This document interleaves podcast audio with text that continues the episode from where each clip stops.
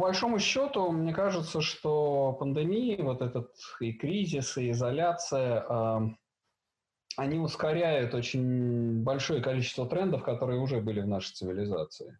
То есть кризис, он не то, что что-то с, точка слома, да, точка резкого изменения. Кризис – это скорее точка проявления, а, да, как некий такой проявитель фотографии а, тех вещей, которые были с нами уже, может быть, даже не одно десятилетие. А, но сейчас очень сильно ускоряется то, что я назвал бы такой аутичной цивилизацией, а, которая, конечно, очень сильно продвигается интернетом и э, которая э, заменяет традиционные формы, да, телесные формы социальной близости всяческими опосредованными формами контакта. Вот. И сейчас э, та же самая платформа Zoom, о которой мы говорим, она, собственно, делает то же самое. И ну, у большого количества людей наши ежедневные практики, они так или иначе становятся опосредованной цифрой. А, вот. А, и сейчас просто неожиданно а, невозможность э, телесного контакта, да, здесь вот недавно у нас была передача как раз с Полиной Арансон, мы об этом говорили, она правильно заметила, что речь не о социальной дистанции, да, у нас с вами вот сейчас нету социальной дистанции, да, речь именно о физической дистанции. То есть происходит э, разъединение чисто физическое, то, что она о чем писала, что вот это вот э, страх касаний, страх прикосновений. А, приходит цивилизация, которая боится телесного контакта. И даже когда кончится это все, я надеюсь, оно да, в какой-то форме так или иначе кончится, а, все равно многие вещи, они, видимо, останутся с нами. Например, я думаю, что радикальным образом трансформируется институт рукопожатия и вообще телесной близости.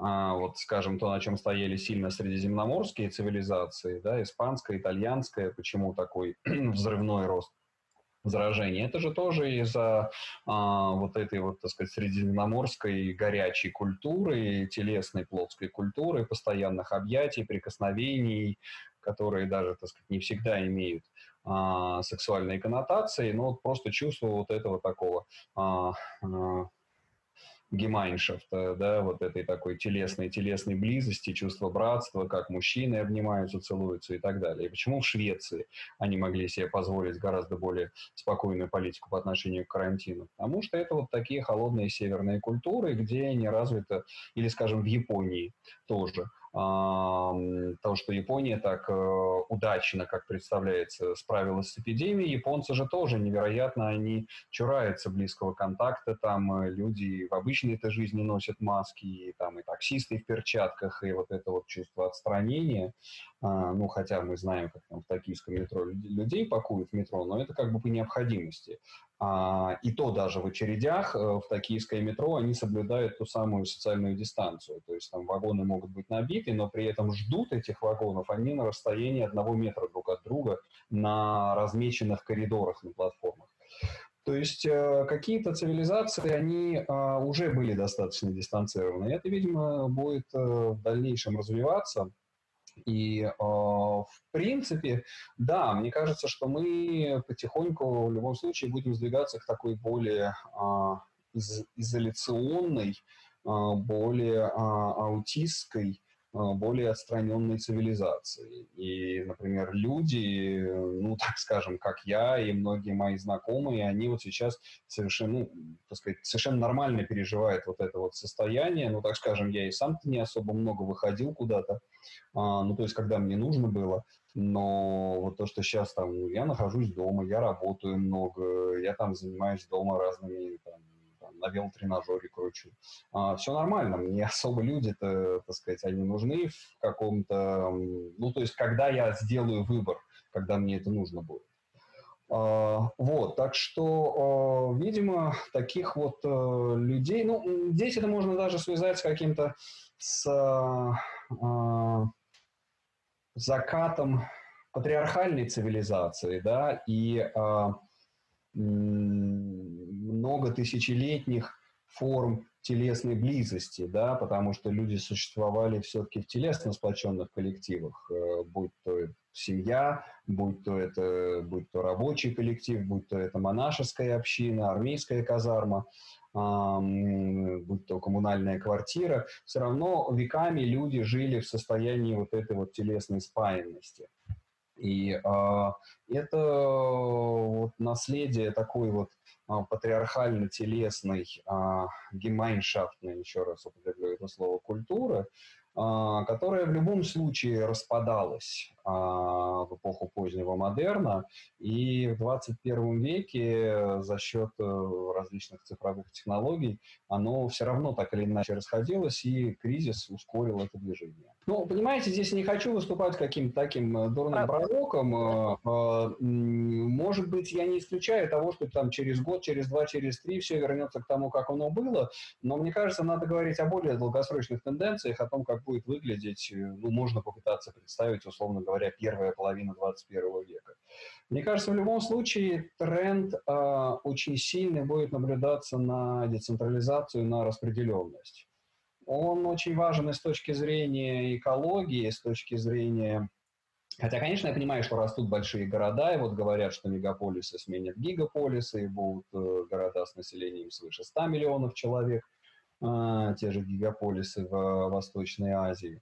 Но э, вот этот вот кризис, э, мне кажется, он подтолкнет большую часть, по крайней мере, цивилизации Севера – более распределенному образу жизни и к менее, а, так скажем, массовым формам труда и досуга. А, вероятно, будут испытывать кризис традиционные массовые действия, такие как ну, вот, идущие от эпохи модерна, да, позднего модерна XIX века, как футбол, да, большие мегаспортивные события, олимпиады, или вот, например, к моему большому сожалению, как оперные театры – это же все появляется, так сказать, в таком большом индустриальном масштабе примерно в одно и то же время в связи с, эм, так сказать, последней э, с крупной промышленной революцией и с появлением больших э, городов второй половины XIX века, и футбол, и опера. Это все такие, так сказать, на разных полюсах, может быть, находящиеся социальные, а, социальных, но формы проведения массового досуга. Вот. И э, они, видимо, вместе вот с этой вот массовой цивилизацией артеговской, она, они будут э, испытывать кризис, и мы будем более, что ли, распределенно, децентрализованно э, проводить свой досуг. А, я думаю, что претерпит изменения индустрия массового туризма, да, вот этих массовых э, больших гостиниц, all, included, скученных пляжей. То есть люди будут путешествовать, но, видимо, путешествия будут более, а, что ли, кастомные, более индивидуализированные, более отдаленные. Люди будут, ну, не знаю, там на машине ездить или больше будут осваивать окрестности тех мест, где они живут. Вот как сейчас, например, очень интересно, все ритейлеры сетевые наблюдают совершенно феноменальный рост э, за покупок э, туристического оборудования. Примусы, котелки и так далее, и так далее. То есть все еще вроде как сидят на карантине, но понимают, что как бы отпуск в Турции или на Бали или там в Италии э, с перелетами, с массовыми аэропортами, видимо, придется заменить поездкой куда-нибудь на Валдай возможно, с палаткой. А, вот. И это очень интересный тренд. Э, с одной стороны, психологически люди как бы инвестируют в некую надежду, в некий проект, что вот снимут карантин, и мы поедем на природу. Но интересно, что они именно думают, что они из-под карантина они поедут на природу в такой достаточно индивидуализированный отдых. Даже если только интенция, даже если никто никуда не поедет, и все эти, так сказать, палатки и гортексы будут пылиться у них по кладовкам, все равно сама интенция, она достаточно показательна.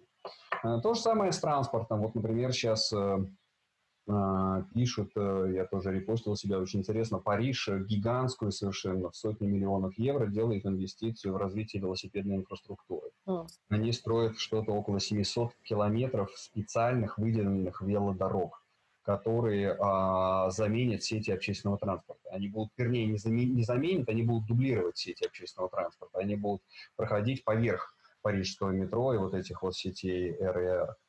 Вот, это тоже очень интересно, что люди, может быть, э, ну, не на самую дальнюю дистанцию, но на малую и среднюю дистанцию окончательно пересядут с общественного транспорта в велосипед. А, или какие-то средства малой мобильности. Все эти сейчас тоже, я думаю, очень сильно разовьются. Скутеры, самокаты, электросамокаты, а, секвеи и прочие вещи. То есть, э, опять-таки, это все было, и, так сказать, но это было в таком хипстерском сегменте, а, а сейчас это, видимо, будет становиться все более и более массовым. То есть такая децентрализация и достаточно экологичное и устойчивое распределение людей по мегаполисам и вокруг мегаполиса. Ну и последнее тоже, что я говорю, так сказать, видимо, мегаполис будет, вот этот urban sprawl будет эм, тоже. Вот сейчас я смотрю, как люди все поехали на дачи, э, дачные поселки забиты, с, так сказать, и съем жилья. Я смотрю, у нас в дачном поселке люди строить активно начали, потому что там еще одна семья хочет подселиться на участок, еще одна семья. Э, видимо, вот это, э, так сказать, ну, это, конечно, коснется не всего населения России, но, так скажем, 6 соток-то они у большой части городского населения есть. А, и в средних городах тоже, и в моногородах от предприятий давалось. Вот, так что вот этот вот исход на природу, а, чувство самодостаточности, может быть, э, свой огород, свои продукты, чтобы там не ездить на рынок за помидорами, огурцами – видимо, это тоже как-то будет одним из последствий. Ну, э, нет, есть, конечно, по крайней мере для природы какие-то позитивные сдвиги произошли от ограничения нашей экономической активности, от того, что меньше летаем на самолетах, от того, что меньше выбросы, все видят, как жизнь возвращается в города. Ну, конечно, это временное явление, да, как бы человечество не готово избавляться от э, всей своей вредной промышленности – но опять-таки это, мне кажется, это какая-то вот это вот позеленение э, экономики, позеленение сознания, оно идет ступенькой. И вот это здесь в любом случае мы выйдем на какой-то вот next step, на какую-то следующую ступеньку. Не то, что мы все из этого сейчас выйдем из этого кризиса абсолютно экологичными, заживем по заветам Грета и будем в Америку плавать на лодочках вместе с самолетом. Нет, конечно, но а, мне кажется, что вот это, ну, знаете, как происходит рыночная корректировка.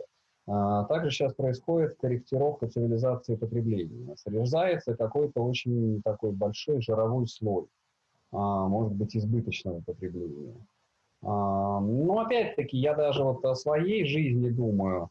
Даже до этого кризиса у меня были мысли, ну, ну что, ну всю жизнь так будет продолжаться. Ну как вся жизнь твоя расписана там от поездки до поездки какой-то там, я не знаю, там 30 поездок в год э, на какие-то там марафоны, фестивали, конференции, там какой-то Новый год. То есть фактически одним из главных содержаний жизни моей были вот эти вот э, зарубежные поездки, то, что у меня там какая-то, я не знаю, карточка серебряная, золотая, миль, на которые накапливаешь, ты думаешь, что эти мили, так сказать, вот можно полететь, еще больше миль заработать, а потом, так сказать, полететь там еще какими-то людьми близкими за мили. Вот, и вот это такая огромная совершенно экономика, и вдруг она вся отпала. И, и я понимаю, что, ну, собственно, я остался самим собой, да, я могу, может быть, прожить без этих марафонов, фестивалей, международных конференций, поездок и попытаться жить внутри а, себя самого и того, что уже есть в голове и в душе. И просто на примере отдельного человека я вижу, как можно срезать как казалось бы, очень значимую часть собственной жизни. А, и, ну, может быть, у многих э, то же самое произойдет. А, в том числе, я не знаю, какие-то... У нас же бесконечные потребительские ряды. У нас, э, ну, так сказать, вот эта вот гонка за... Ну, здесь не про себя говорю в целом, про цивилизацию потребления, да, гонка, гонка за статусом, гонка за какими-то потребительскими объектами – и вот, э, может быть, сейчас э, она немножко приостановится. Я не уверен, что, выйдя из-под карантина, люди а, бросятся скупать э, дорогие часы, Порши, парфюмерию и так далее. Может быть, вот этот вот опыт остановки, самосознания, интроспекции, он а, чему-то научит людей, да, инвестициям что-то более существенное, а, в образование, в здоровье. А, ведь, понимаете, здесь еще, видимо, надо говорить о том, что произойдет очень сильный а, поворот к а, собственному телу. Угу. здесь э, очень интересно. То есть, с одной стороны, мы избавляемся от вот этой вот социальной телесности, э, да, от своего социального тела, контакти, ну, так скажем, и, так сказать, контактно-социального тела, которое выходит вот в эти клубы, на вечерние улицы, сидит на этих кафе, общается с людьми э, во всем этом театре городской жизни. Но, с другой стороны, мы начинаем очень пристально смотреть на свое, ну, так скажем, биологическое тело. Это вообще такой возврат биологии. Вот сейчас как раз я, я об этом буду выступать. У нас такая конференция там будет через неделю. А, исландцы организуют там, с премьер-министром Исландии. Это я как раз, да, сейчас готовлю выступление, я об этом буду говорить, что природа возвращается в двух ипостасях. То есть, с одной стороны, она приходит к нам как а, вот этот вот вирус, а это действительно абсолютно природное такое послание от геи, да, не от Грета и от геи. Это действительно говорит о том, что что-то сломалось очень сильно в интерфейсе человека и природы. Вот эти череда вирусов последнего там 30-40-летия, а, начиная от СПИДа и затем все последующие там ближневосточные, там атипичная пневмония, а, САРС и так далее. Э, они э, все говорят о сломанном вот этом интерфейсе, об избыточном вмешательстве человека в природу, о слишком интенсивном растениеводстве, о слишком интенсивном животноводстве, и, так сказать, внутри которого возникают и начинают скрещиваться и мутировать эти вирусы, э, которые затем уже перекидываются на человека. Это все следствие нашего контакта, избыточного контакта с природой. Вот, так что с этой стороны мы имеем пришествие природы в виде э, вот этого вируса, в виде экологических катастроф. Скажем, мы не говорим сейчас, но очень многие предрекают, что этим летом будет очень жарко, и уже по всей России горят леса. Как бы сейчас все озабочены вирусом, но уже площадь лесных пожаров, она перекрывает прошлогодний. Прошлогодний горел 12 миллионов гектаров, сейчас, по-моему, 15 миллионов гектаров, а лето еще как следует и не началось. Вот, так что мы, может, помимо этого самого будем сейчас, как в 2010 году, дышать ды дымом и гарью а, все лето. Вот какое пришествие природы у нас происходит. А, а с другой стороны, приходит пришествие природы в виде человеческого тела. А, и вот мы, благодаря этому вирусу, начинаем а, вглядываемся в собственное тело. Но не только мы, государство вглядывается, государство начинает заниматься биополитикой. Я вот об этом много писал последние годы, все эти так сказать, законы Димы Яковлева, все эти законы о гомосексуальной пропаганде, а, демографическая политика, паралайфовское движение и так далее. Весь этот неоконсервативный тренд, который так э, вписалась Россия, это все же такая фукудианская биополитика классическая, а, которая является одним из столпов путинского режима. Вот, так что мы, понимаете, имеем дело с, с одной стороны с пришествием природы, да, а с другой стороны с пришествием человеческого тела и в виде политических практик, и в виде а, наших собственных а, размышлений. И вот в связи с этим вирусом мы неожиданно начинаем думать о собственном теле, да, мы начинаем э, прислушиваться, приглядываться к нему, да, а как я кашляю, а какая у меня температура, а что бы значила эта лихорадка, а, начинаем бояться собственного тела, да, кашлянуть на собственных родителей. А, что такое, да, почему у тебя болит голова, а, вот эти вещи. И, а, а, видимо, в будущем а, мы будем точно так же больше инвестировать в здравоохранение, в собственное тело, и государство будет этим заниматься. То есть мы вступаем в некий очень большой период биополитики, а, анатомополитики, даже вот если по, по, Фуко говорить, это анатополитики, да, политика смерти и тяжелых этических дилемм, дилемм, которые, казалось бы, они остались в каком-то глубоком средневековье, а тут вдруг они вылезли в 21 веке. А, дилеммы относительно смерти себя и близких. А, вот. Так что вот это вот глобальное пришествие природы, оно больше, чем просто вирус. Это какой-то, мне кажется, так сказать, очень сильный цивилизационный сдвиг, э, который вирус просто ускоряет. Э, ну да, и тут как раз мы видим, как э, коронавирус сплелся с победой, с, иде, с, иде, с идеологией победы. Значит, как победили мы монголов, этих половцев и печенегов, победим мы, значит, и коронавирус. Не, ну, конечно, победа, она стала таким она стала фактически то, что называется такой foundational net. да, мифом основания современного российского государства, путинского государства. Потому что на фоне той пустоты, которая а, была, в общем-то, в 90-е годы, в начале 21 века, да, страна лишилась такого очень сильного коммунистического мифа, революционного мифа, и страны, которая а, пыталась изменить облик мира, облик 21 облик 20 века, Россия, она 21 век начала в состоянии такого идеологического и, а, вакуума идентичности, кризиса идентичности. И вот из этого кризиса родилась, эм, ну, собственно, она не родилась, она была всегда со времен брежневских мемориалов, строительства вот этой малой земли, торжественных концертов на День Победы, парадов э, с 75 года, если я не ошибаюсь, были парады. То есть она всегда была. Ими были парады с 75 по 90, и потом их не было с 91 по 2008.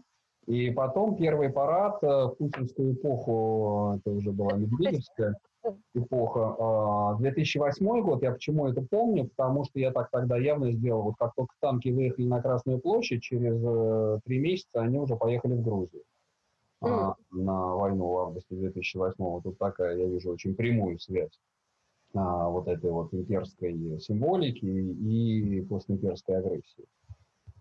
А, вот. Но это была сделана такая точка сборки, попытка формирования такого политического сообщества.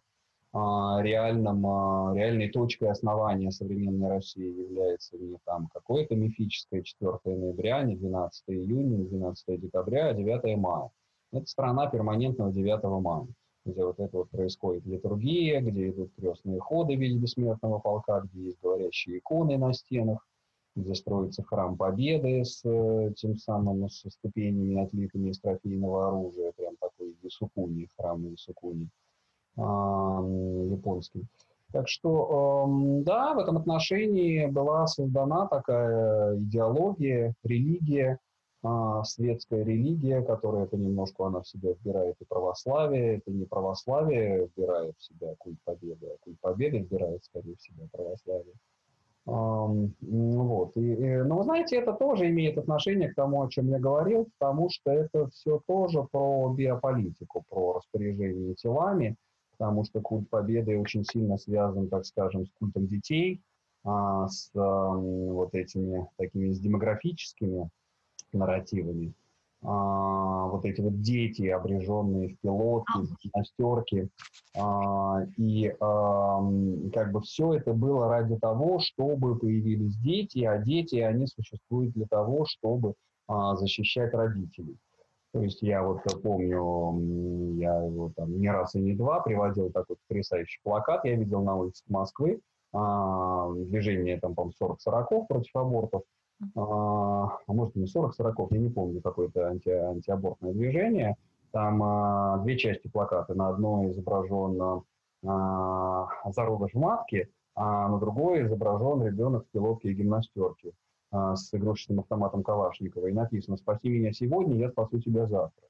То есть, если женщина не сделает аборт, то, значит, вырастет воин, спаситель э, Отечества и спасет э, мать. Э, так что культ победы и вот этот вот архаичный, ну, это оба такие очень архаичные культы, это часть вот этой ретроспекции путинской, а, всего этого ввержения в торжествующую патриархальную архаику, а, как бы две ее части. Одна часть это биополитика, распоряжение человеческим телом, а с другой стороны это вот этот вот опять-таки очень атеистичный а, милитаристский культ победы.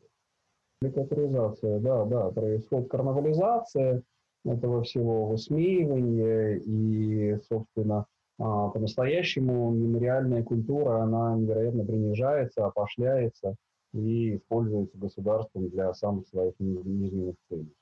А, вот, мы видим, как это происходило, скажем, как культ победы используется для полной своей противоположности, для агрессивных действий России в отношении Украины.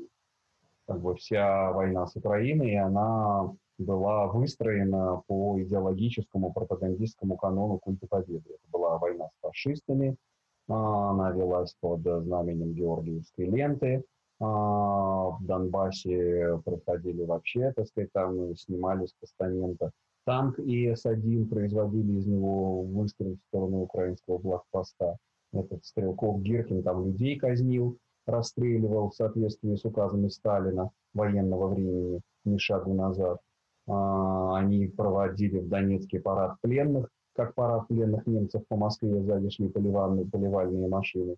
Все это смывали следы украинских, э, украинских солдат. Ну и так далее. То есть они вот это вот танковое сражение под, под Авдеевкой, которое якобы воспроизводило полностью всю мифологию того сражения времен Великой Отечественной. То есть полностью вся была произведена историческая реконструкция победы и вылилась э, в российскую агрессию против Украины. Вот, в принципе, вообще все это сознание, победное сознание, оно чудовищно инфантильно. Это вот, э, вот это вот давным-давно я какую-то колонку написал, я Гюнтера Грасса вспоминал «Жестяной барабан». Это вот этот вот э, это жестяной барабан. Это мальчик, который упал головой в подпол, повредил голову и не хочет расти. И это метафора целой нации, которая тоже ушиблась на вот этом вот распаде Советского Союза, да, величайшей геополитической катастрофе, и не хочет взрослеть, не хочет вырастать, не хочет э, работать собственной памятью, э, не хочет глядеть в будущее, которой нужны вот эти вот симулякры победы, как смотреть старый хоккейный матч с, с известным заранее результатом, но еще раз переживать вот это вот чувство торжества над немцами. Это ну, полный аналог э, вот этих вот э, мерзейших, омерзительных стикеров на десятках тысяч машин. Можем повторить, где э, серп и молот э, насилуют свастику и подпись 41 45 вот. Это примерно то же самое. Вот непрерывно можем повторить и повторяем, повторяем, повторяем. И это такая дурная бесконечность, день сурка а, вот этого неправильно понятого, понятого 9 мая.